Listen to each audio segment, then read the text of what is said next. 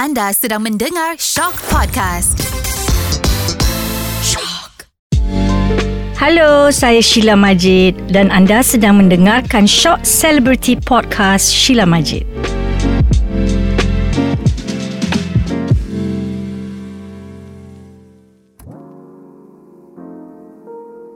Halo, selamat kembali bersama-sama saya mendengarkan Short Celebrity Podcast Sheila Majid.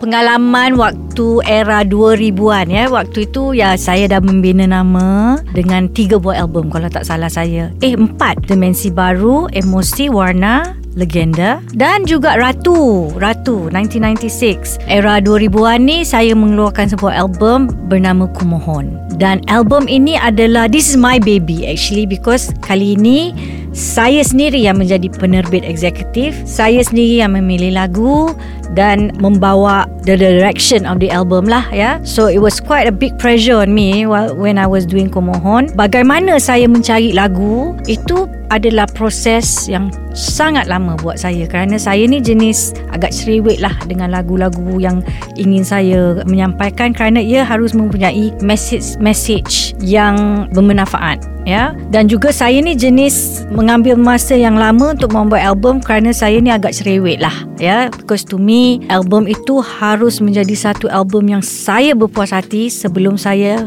mengeluarkan untuk peminat-peminat saya mendengar. Dan uh, proses mencari lagu ni saya selalu memilih lagu yang mempunyai melodi yang sedap. To me the most important thing is first the melody and the second thing is the lyrics. I'm not a person like it's all about the beat. Saya tahu hari ni banyak orang mendengar lagu yang suka dengan beat but I'm different you know? Dan untuk mencari lagu-lagu yang bermutu tinggi memang mengambil masa yang lama. Tapi saya percaya kalau kita mempunyai lagu-lagu yang bermutu tinggi ia akan mempunyai lifespan yang lama. Because today banyak lagu-lagu yang saya dengar is not memorable. Dia tak melekat dalam fikiran saya dan saya pun tak ada minat untuk mencari lagu itu. Berbanding dengan dulu. Dulu waktu saya mendengar radio dari rumah sampai ke tempat yang nak saya pergi mesti ada lagu yang yang sedap. Yang saya kata eh siapa nyanyi lagu ni? Uh, apa nama lagu ni? You know it, it will build up my curiosity.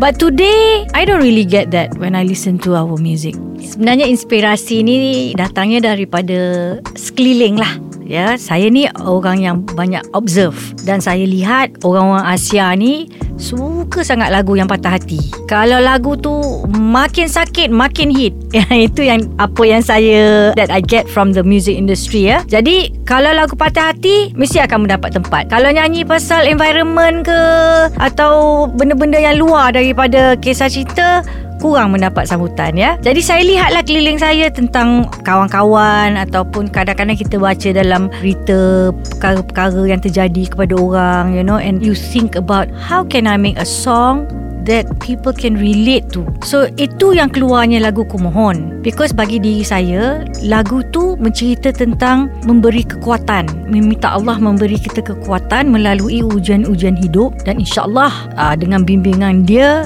kita dapat mengatasi semua itu dan menjalani hidup dengan hati yang tenang. Dan saya rasa itu adalah sesuatu yang semua orang nak. So saya dapati bahawa lagu itu telah banyak membantu orang-orang ramai yang datang kepada saya mengatakan waktu dia down atau waktu mak dia meninggal atau dia abroad dia rasa homesick dia orang banyak mendengar lagu-lagu saya lah dan ia memberi mereka semangat.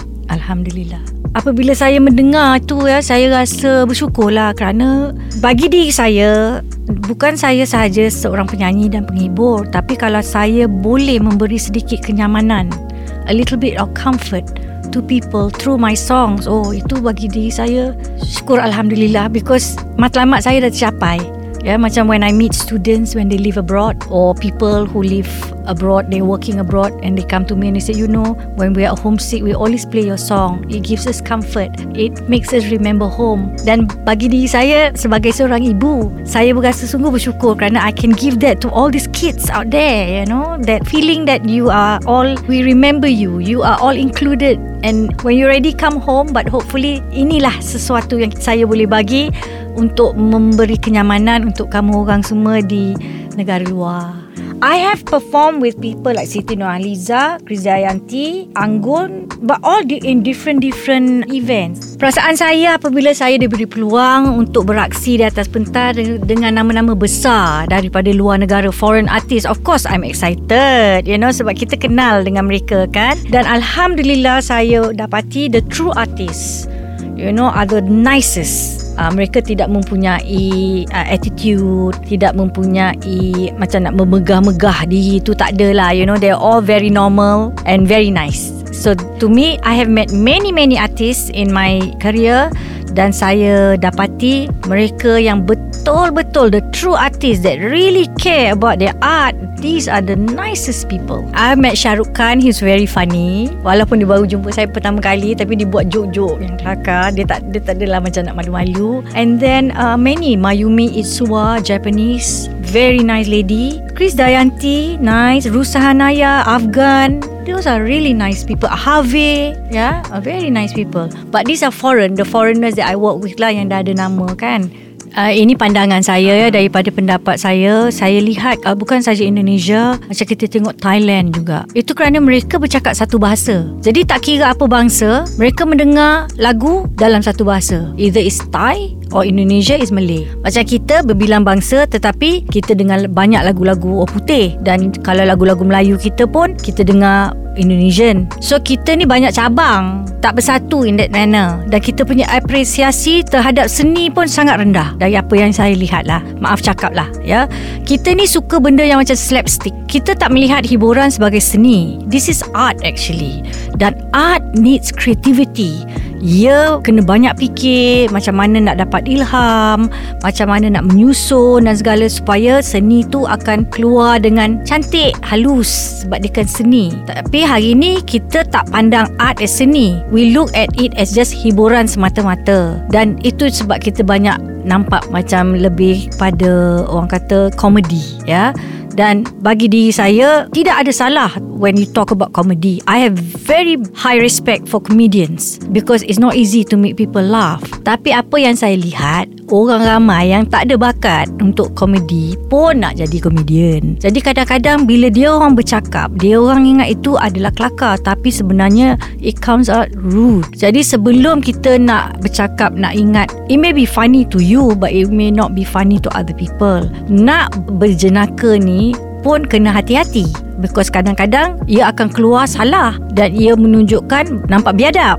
ya yeah? so this is the thing that we our people need to differentiate between what is hiburan and what is seni. Macam di Indonesia saya lihat mereka memang menitikkan berat seni.